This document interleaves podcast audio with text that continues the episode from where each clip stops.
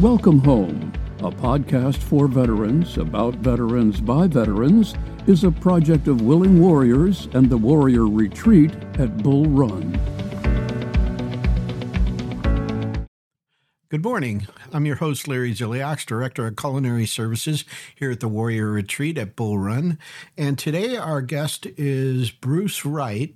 He is a Navy veteran, a former commander, Vietnam veteran, and he is the uh, chair of the Patient Advisory Board, the Patient Advisory Board for an organization called CLL. And uh, I'm going to let him tell you a little bit about what the organization is and what they do. Uh, first, welcome to the podcast, uh, Bruce. Thank you for having me, Larry. My time serving was during Vietnam, which I made three deployments to Vietnam one on a destroyer in 1968, and then two more on an aircraft carrier in 1971, 2, and 3. During that period of time, I spent time in country, both either in Da Nang in Vietnam or over in the Phanom or Bangkok, Thailand. Mm-hmm. So uh, my exposure to Agent Orange occurred in several places. And I came down with two cancers related to Agent Orange prostate cancer, which is a subject for another day, and the current mm-hmm. subject, chronic lymphocytic leukemia. I was a member of the American Legion and uh, went in for an exam at the VA in Long Beach, California. And I answered some questions, and they put me in the Agent Orange registry, mm-hmm. which gave me a touchy feely exam, an x ray, and a blood draw. The results of those indicated to the people at the Long Beach VA that I had prostate cancer and leukemia. I was called in to see the doctor about leukemia. And after he gave me a physical exam, he said, You have cancer. I went, Wow. And he said, It's CLL. And I said, What is CLL? And he said, Google it. and according to Dr. Google, I shouldn't be talking to you now because I only had five years of life left. Ooh. That was in 2009. So here we are, 2023. Yeah and I'm talking to you. So I was looking around on the web and came in contact with an organization that was very local in Orange County. Turns out to be the mother organization that later became what's known as the CLL Society. Right. Our, our website is cllsociety.org and it's available for everybody. It has a wonderful web face inter- interface and many selections available to the curious person who is wondering about CLL. Through that organization, I became more and more involved because when I found out I had CLL, I made an application to the VA for disability, mm-hmm. which took three years for me to get my disability assigned.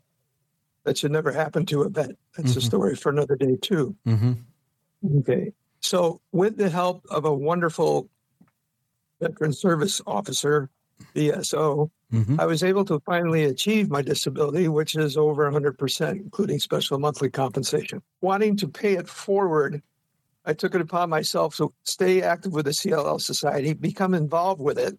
Right. It was founded in 2013 by a Dr. Brian Koffman, who himself has CLL mm-hmm. and had to give up his medical practice because it was a family practice and the little people were giving him infections. Mm. Just kids coming down with whatever they get. And unfortunately, he gets sick. And when we have CLL, we're immunocompromised. Our immune system mm-hmm. doesn't work right. And it's a blood cancer that never goes away. Mm-hmm. We can treat it, but it's not curable. Getting involved, I started helping vets who came to the CLL Society and wanted to talk to someone. They sent them to me, a veteran, mm-hmm. so it could be vet to vet. Go ahead. So, um, do you see a lot of veterans coming down with this? That uh, would seem to indicate that it's it's a direct result of exposure to Agent Orange. Or? Yeah, I I have encountered many who have CLL or other forms of disabilities. I've helped 102 veterans to date mm. achieve the disabilities that they've earned by serving their country. Mm-hmm. Not all of it's CLL, but a preponderance of it is. It's something that seems to come up on you often later in life, mm-hmm. and you're really not aware you have it until you get a blood test done one day and they call you in and say, Something's abnormal here. Mm-hmm. And that's the first time you see it, that mm-hmm. you, you learn that you have CLL. How uh, prevalent is expert treatment for it within the VA? The VAs are teaching hospitals. They take graduates from different universities. Mm-hmm. Long Beach, where I go, has doctors who graduate from University of California at Irvine, and they do their uh, residency training there at the hospital. And once they've completed it, then they move on. Mm-hmm there's a core staff at the VA which may have levels of competency, but you usually don't see them. They're busy training the newbies. Mm-hmm. And um, when I was told by the newbie to go Google it, he shortly after that moved on mm-hmm. to uh, Washington State, where he wanted to set up his practice.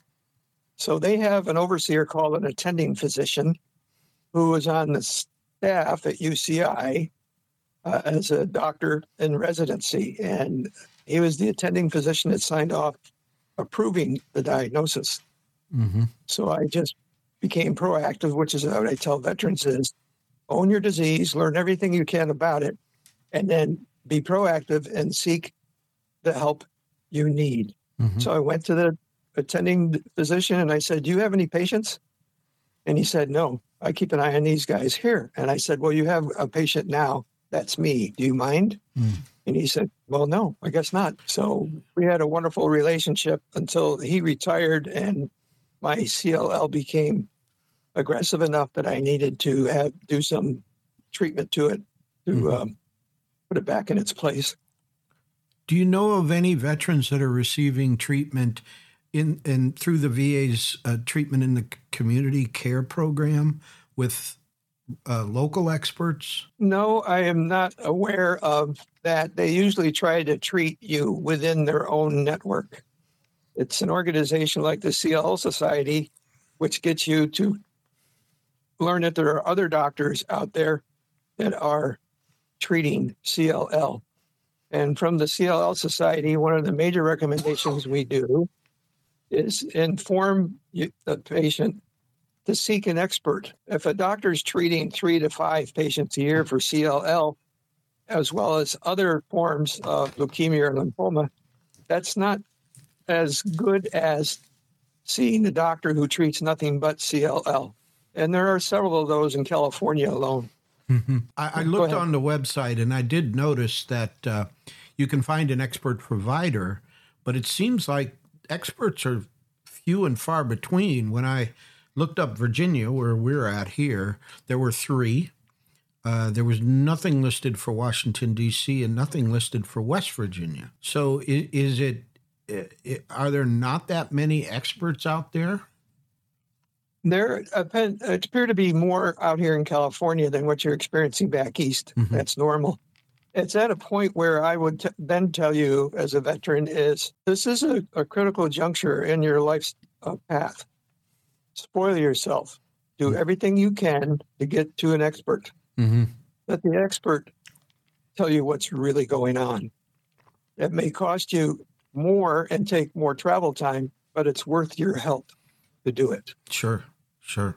We have embedded within the CLL Society website what we call expert access, which we have several of those experts that we have listed, some of which I've helped recruit who you can set up an appointment with and take your medical data that you've received to date from the doctor you're currently seeing mm-hmm. and ask for no extra charge for this expert to review your case, see what's going on, and to provide you recommendations and answer your questions, all at no cost to you. And they would find those providers through the the society then. Yes, sir, on our website. Okay. We have a list just for what we call expert access. Okay. One of the thing, one of the questions that I had was that I, I noticed in uh, latest American Legion um, magazine, uh, there was an article about uh, the VA may widen coverage under the PACT Act to include some acute leukemias and chronic leukemias. Uh, do you know if they're looking at CLL for that? Well, CLL is already on the presumptive disease list. And so uh, you don't even have to prove Okay. you know, the origin of it. It's accepted already. There are, are other leukemias and such lymphomas that are there, which are not on the list, but the VA is handling it and they're expanding. I'll give you uh, anecdotal evidence. The lady who keeps care of our database at our local mother CLL Society Mhm. group in Orange County, California, Mm-hmm. her husband was a artillery officer stationed in the DMZ of Korea. Mm. And he was in Korea in the DMZ at the time they used Agent Orange. He came down with a niche form of lymphoma called, I can't remember say the name, Right. LPL. I helped him fill out his forms and um, he got 100% disability. Good. So he and his wife are both patients and caregivers for each other. Wow. Um, I think the other thing that's important to understand for our veteran lister, listeners here is that you don't have to be a Vietnam veteran to have been affected by Agent Orange. So I myself, I filed for uh, compensation under the PACT Act and an agent exposure when I was stationed on Guam in the 70s. And Yes. so you you could be where it was stored. You could be where the planes and the equipment were worked on. So you don't Yes. necessarily have to have been uh, in country. Um, and and so it's important for those listeners out there if you're not sure if you're covered you check with the va you'll know they'll they'll know where you were stationed and whether or not you might be covered under the PACT Act or uh, certainly if you have a if you have this condition it's presumptive then uh, really it's going to be where you were stationed or where you operated and the time frame that will it will come down to since the there's no causal connection that you have to prove Yes, sir. I'll give you another anecdotal one. Uh, a gentleman that worked in the uh, metalsmith shop on the USS Kitty Hawk, and he got on the Kitty Hawk when it arrived back from Vietnam. He worked on it, and then when it deployed to Vietnam, his time in service remaining was less than the full deployment. So they put him ashore early. So he did four years in the Navy and got out. Mm. He worked in the aerospace industry and then retired and he came down with CLL. He had actual no actual verifiable exposure to Agent Orange. He lived in Georgia. He came to our group. He talked with me. I told him to get into the VA hospital, closest one to him in Georgia, and put in the fact that he has CLL. He had been in a trial study for the latest drug out at the time called Imbruvica, ibrutinib. It's a tyrosine, tyrosine kinase inhibitor. And he was through with the clinical trial. Therefore, he couldn't get any more medicine and he couldn't afford it. He didn't have the money. Mm. And so he went ahead and just said, Well, I guess I'm just going to die from this because I don't have the, the wherewithal to pay for it. I told him to get into the VA and just tell him that he has CLL. Mm-hmm. Doesn't matter where he got it, he has it. Right. They evaluated him, said he has CLL, and they said, We'll treat you. Okay. And they put him in treatment. And they then did a um, means test on his income, and he and his wife had had to sell their house and lived in their camping trailer. And he just didn't have the funds to treat himself or to live. Hmm. And the VA said, We'll take care of you. And the normal cost at the time for a 90 day supply of those pills was very expensive Mhm. $10,000 a month. Wow. Okay. So they evaluated him and they said, okay, you're a veteran, you have CLL. Here's 90 days supply of the pills. It'll cost you $45. Yeah. Yeah. Then later they did another means test. He said, no, it will cost you 25. then the final means test they did on him, it cost him nothing. Mm-hmm. And he's alive today. Well, let me tell you, I I'm really I'm glad that you're out there advocating for veterans, especially with something a cancer that can be so complicated and trying to understand what options are available to you.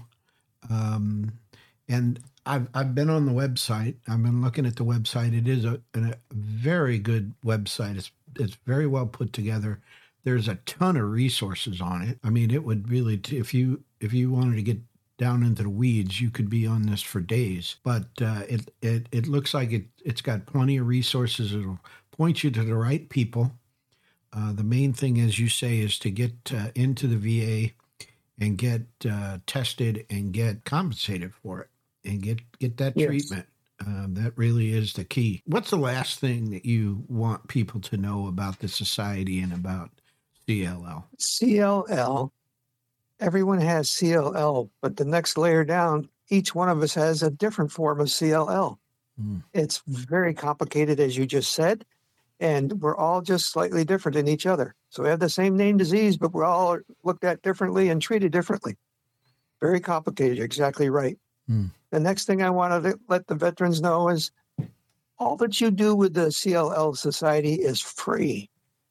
It costs you nothing but your discretionary time to spend your time looking at the website and learning about your disease, how to handle it, how to be treated, and how to live a happy, productive life, which we can. With this particular disease, you mm-hmm. have time to get it figured out and get it treated. And uh, the medicines that are around now are profoundly better. The original medicines were derivatives of mustard gas and mm. were terrible on the bone marrow. Mm. Today's medicines are not. I've been treated twice with a monoclonal antibody and uh, seven years between treatments, and I'm doing fine. Mm. It's all good. You, you come and you join a group. Costs you nothing to join a group except to fill out a form. Right. And your email address and a phone number and you'll find that all of us are enjoying full lives and you'll soon learn this is not a group that's crying and weeping mm-hmm. this is a group that's laughing and scratching mm-hmm. and enjoying life every day and we welcome you it's the it's the disease you never wanted to get but now that you've got it you've got a whole bunch of friends out there. Great. Well listen bruce uh, thanks for joining us today. We really uh, appreciate it. This is uh, such valuable information. Uh, I'm I'm afraid that some some of these veterans that are uh, stricken with this are just not uh, aware of how and, and where to get help. And and and this is just so so important. So listen, thank you so much for joining us, and I really appreciate it. It was a pleasure talking with you, and I leave you with this thought: this is for you as well as anyone else. You cannot call me too much, email me too much, or text me too much we can't cram it all in 30 minutes, but I'm here for you tomorrow and the next day too. Great. Really appreciate that. So have a great night. And for our listeners, thanks for listening. And we'll have another episode Monday morning at 5 a.m. So take care. The Welcome Home podcast is brought to you by Willing Warriors, a nonprofit organization serving active duty service members and veterans since 2012. To learn more, please visit our webpage at willingwarriors.org.